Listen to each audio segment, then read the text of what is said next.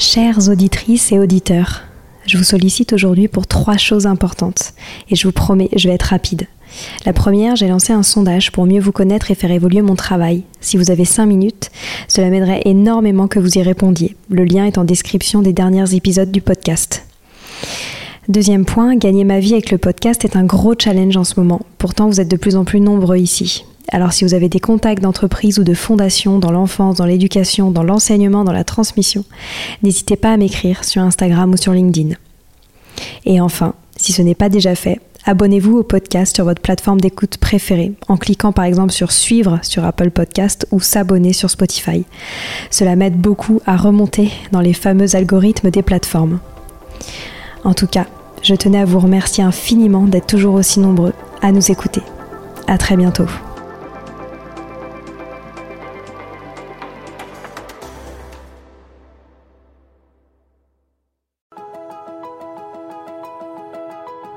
Bonjour à tous, ici Stéphanie, c'est moi, et Sylvie Descleb pour un nouvel épisode du podcast Les adultes de demain. Les adultes de demain, c'est un échange autour de l'éducation et la parentalité pour éduquer autrement. C'est aussi un livre qui s'intitule Offrir le meilleur aux enfants aux éditions Atier. Vous trouverez le lien sur notre compte Instagram et sur notre site internet lesadultesdedemain.com.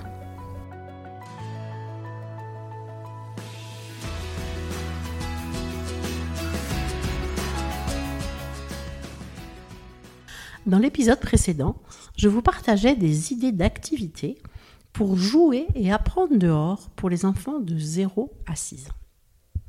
Je voulais bien vous préciser que ce sont des idées et qu'il est important de les adapter au goût de vos enfants et aussi à vos envies.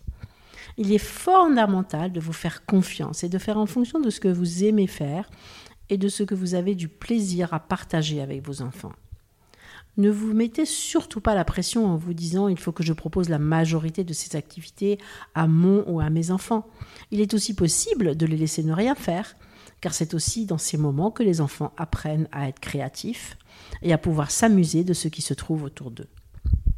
Le plus important est aussi que votre ou vos enfants ressentent que c'est pour vous un plaisir de faire telle ou telle activité avec eux. Ils en seront d'autant plus heureux. Mais si c'est une corvée ou même un gros effort, ils le sentiront aussi et personne ne passera un bon moment. Je tenais vraiment à vous dire cela car je vois bien qu'aujourd'hui les parents ont une grosse pression de la part de tout ce qu'on voit et entend d'être les meilleurs parents possibles et d'en faire toujours plus. Alors moi, je dis juste partagez des moments et des activités que vous êtes tous heureux de faire et vous vous ferez ainsi qu'à vos enfants des beaux souvenirs pour toujours. Parlons maintenant des enfants de 6 à 9 ans et plus. Il est toujours possible de faire la traditionnelle cabane. Les enfants aiment beaucoup et ils sont aussi très heureux de la retrouver lors d'autres sorties dehors. Dans un premier temps, vous collecterez les éléments nécessaires à la fabrication de cette cabane en faisant en sorte que tout le monde soit investi dans cette tâche. Il faut penser à réunir plusieurs branches longues et assez droites pour faire l'armature et de nombreuses branches plus fines et souples pour faire les murs. Pour le toit, vous pouvez choisir des feuilles mortes, des brindilles ou de la mousse. Vous pouvez aussi apporter de la corde pour attacher les éléments ensemble.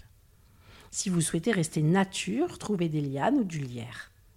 N'oubliez pas que l'idéal est de se positionner à l'orée de la forêt, dans une clairière bien plane et sur de l'herbe, ce sera confortable et plus pratique.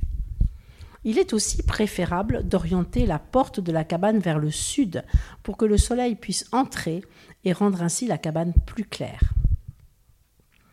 Quelque chose qui plaît beaucoup aux enfants de cet âge et même après, c'est un parcours du combattant. J'ai eu la chance, grâce à un de mes gendres, de pouvoir emmener mes élèves du lycée international Montessori Athéna sur un vrai parcours du combattant. Et je dois dire qu'ils ont beaucoup aimé et que cela développait un formidable esprit d'équipe, d'entraide et de cohésion. De plus, c'est un moyen amusant d'encourager l'activité physique. Marquez une ligne de départ et une ligne d'arrivée. Vous pouvez tisser une espèce de toile entre deux arbres et l'enfant doit la traverser sans s'en mêler dedans des sauts d'obstacles en mettant des grosses branches sur des billots de bois, des grosses branches à sauter à pieds joints, des cordes accrochées dans le bas de l'arbre entre deux arbres et les enfants peuvent se glisser dessous, etc. Et pour rendre les choses plus difficiles, vous pouvez les chronométrer et même leur proposer de faire leur parcours à l'envers. ou en tenant une bille ou une balle de ping-pong dans une cuillère. Profitez aussi des belles et longues journées de printemps et d'été pour leur proposer de faire du camping dans le jardin avec pique-nique. C'est un bon moyen de se retrouver entre les membres de la famille en dehors des activités quotidiennes et surtout sans les écrans et la technologie. C'est aussi l'occasion d'évacuer le stress, mais aussi d'adopter un rythme plus paisible et plus calme, en s'entourant de verdure et en respirant l'air frais. On peut faire du camping en famille et inviter quelques amis. N'oubliez pas d'installer des tentes et des sacs de couchage, objet indispensable à une soirée camping. Les plus courageux peuvent bien sûr dormir à la belle étoile. Et surtout, ne sortez pas les matelas, mettez-vous vraiment en mode camping, en acceptant juste les couvertures. La façon de se nourrir sera importante aussi pour être vraiment en mode camping. Essayez de préparer un repas qui n'est pas celui pris habituellement. Des grillades, des sandwichs, etc. Pensez à apporter des objets typiques du camping, comme par exemple un pot contenant une composition florale à base de citronnelle, de thym, de basilic qui sert à faire fuir les moustiques. Vous pouvez aussi, en prenant toutes les précautions nécessaires, imaginer faire un feu de camp, qui crée toujours une belle ambiance. Vous pouvez alors décider de danser autour du feu et l'idéal est de trouver un guitariste parmi les personnes présentes, mais pas d'instrument électronique surtout. Vous pouvez en profiter pour raconter des histoires extraordinaires et aussi préparer un moment d'observation des étoiles si le ciel est bien dégagé. Préparez-vous d'abord pour leur expliquer l'astronomie. Je vous garantis que tout le monde gardera de cette soirée un souvenir extraordinaire. Une autre jolie idée est de dessiner à partir d'un élément naturel. Proposer aux enfants de choisir une fleur ou une feuille ou une branche de leur choix. Ils collent cet élément sur une feuille blanche cartonnée et il deviendra la base d'une création artistique. Les enfants pourront alors imaginer et créer une œuvre autour de cet objet. Proposez-leur de le faire avec un crayon à papier ou des crayons de couleur, des feutres ou de la peinture. C'est un exercice très amusant et très stimulant pour l'imagination. Vous pouvez aussi leur proposer de réaliser un terrarium dans un bocal que l'on appelle aussi terrarium bocal. Il s'agit d'un mini-monde dans un bocal qui ne nécessite pas beaucoup d'entretien.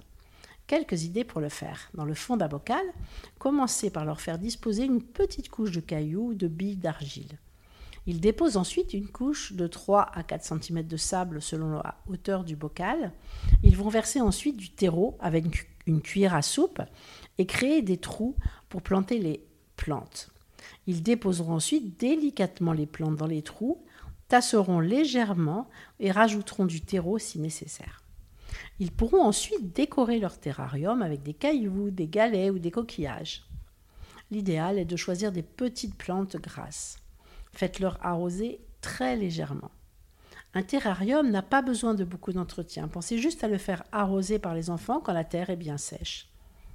C'est une jolie réalisation à observer qui évolue de jour en jour. Pensez aussi au traditionnel herbier. Je ne, vais pas vous expliquer comment faire car vous le savez certainement.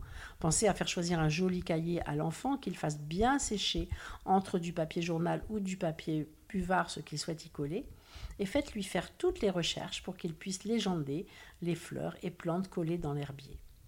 Il existe bien sûr des herbiers vierges qui sont très jolis et très adaptés. Préparez une eau florale. Proposez-leur des idées de fleurs à cueillir. La rose et la lavande sont souvent ce que l'on choisit. Mais on peut aussi se servir de géranium, de bleuets, de fleurs d'oranger. Faites-leur ramasser ensuite deux poignées de la fleur choisie. Attention, choisissez des fleurs non traitées et non polluées et pas au bord des routes il sera bien de leur faire laver soigneusement les pétales, puis les mettre dans un récipient dont le couvercle résiste à la chaleur. Versez avec les enfants de l'eau bouillante sur les pétales, puis laissez refroidir et reposer pendant 12 heures. Prévoyez ensuite une étamine pour qu'ils filtrent le liquide.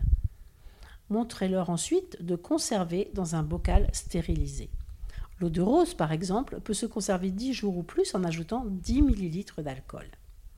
Les enfants pourront profiter de cette eau florale pour vaporiser sur les tissus de la maison ou s'en servir en lotion rafraîchissante pour le visage. Un vrai plaisir olfactif très simple. Cuisiner avec des fleurs. Il est bien sûr indispensable de choisir des fleurs comestibles cueillies sur les plants, poussées sans engrais chimiques ni pesticides, dans des lieux les moins exposés à la pollution et loin des routes fréquentées. Je vous en cite quelques-unes. Des violettes, la lavande, les roses, des fleurs de courgettes, des boutons de capucine qui ont un léger goût de capre poivré, des géraniums, des primes des bleuets, des jacinthes, des pissenlits, du lilas, des pensées. Et vous trouverez des recettes variées sur Internet. De nombreux sites et livres existent aussi sur des recettes avec des fleurs comestibles. Faire de l'impression végétale. Le meilleur moment pour les impressions végétales est le printemps quand les plantes sont riches en pigments. Ne cueillez que de toutes petites quantités à la fois pour ne pas stresser les plantes et bien sûr renseignez-vous pour ne pas cueillir les espèces protégées. Vous prenez du papier cartonné ou du tissu si l'on veut imprimer sur du tissu et proposez de poser sur une planche à découper. Montrez à l'enfant de déposer les fleurs ou les feuilles sur le papier cartonné ou sur le tissu que vous recouvrirez de plusieurs feuilles d'essuie-tout.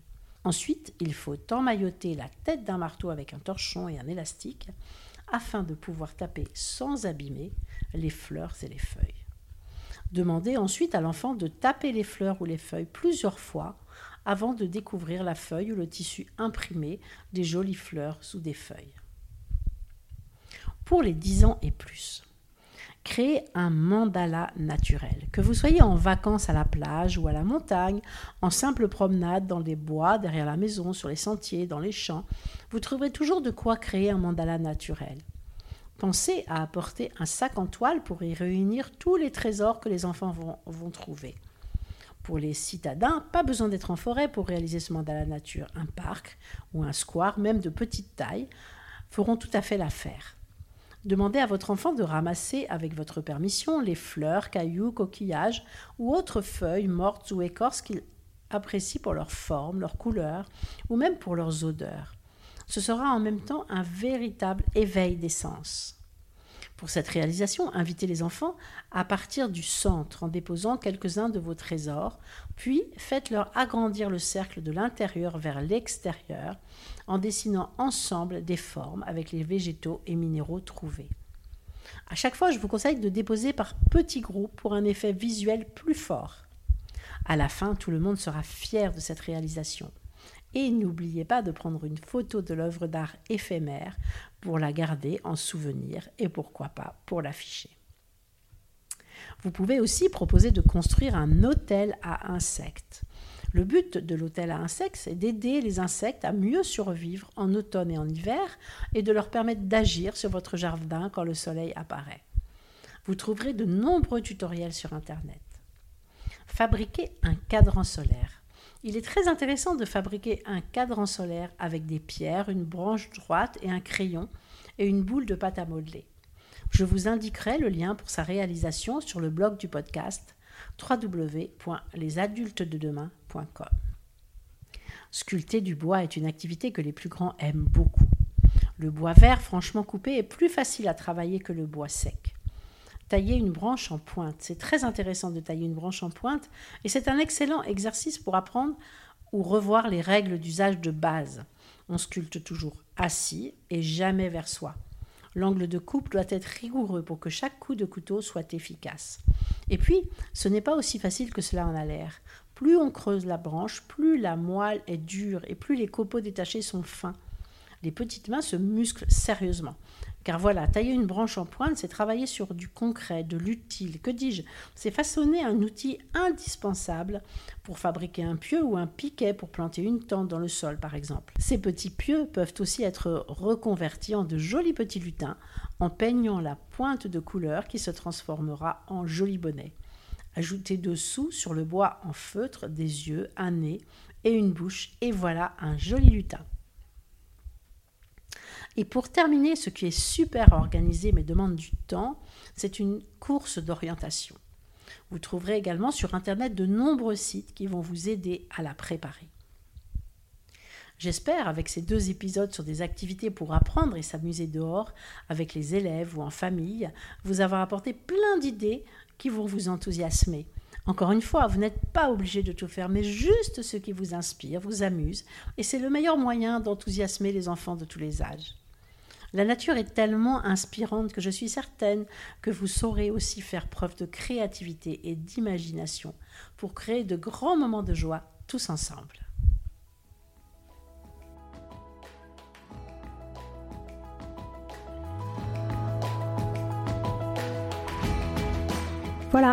C'est fini pour aujourd'hui. On espère que cet épisode vous a plu. Avant de se quitter, on a quand même besoin de vous. Si après avoir écouté cet exposé, vous ressortez avec plein d'idées pour apporter le meilleur aux enfants, n'oubliez pas de nous laisser 5 étoiles et un petit commentaire sur Apple Podcast, sur iTunes ou toute autre plateforme d'écoute de podcast. Cela nous aidera à mieux ressortir et surtout à nous motiver pour continuer cette aventure ensemble. Si vous avez des suggestions, des idées de thèmes, des questions à poser, n'hésitez pas à nous contacter sur les réseaux sociaux, Instagram ou LinkedIn, en tapant les adultes de demain. Nous serions ravis d'échanger avec vous. Si vous souhaitez en savoir davantage sur Sylvie, je vous invite vraiment à aller voir son blog sylvidesclep.com ou à la suivre sur Instagram en allant sur son profil sylvidesc, D-E-S-C-du-bas Montessori. Enfin, si vous souhaitez en savoir plus sur le calendrier des prochaines formations Montessori, rendez-vous sur www.apprendre-montessori.fr. On a hâte de vous retrouver vite et à très bientôt sur les adultes de demain.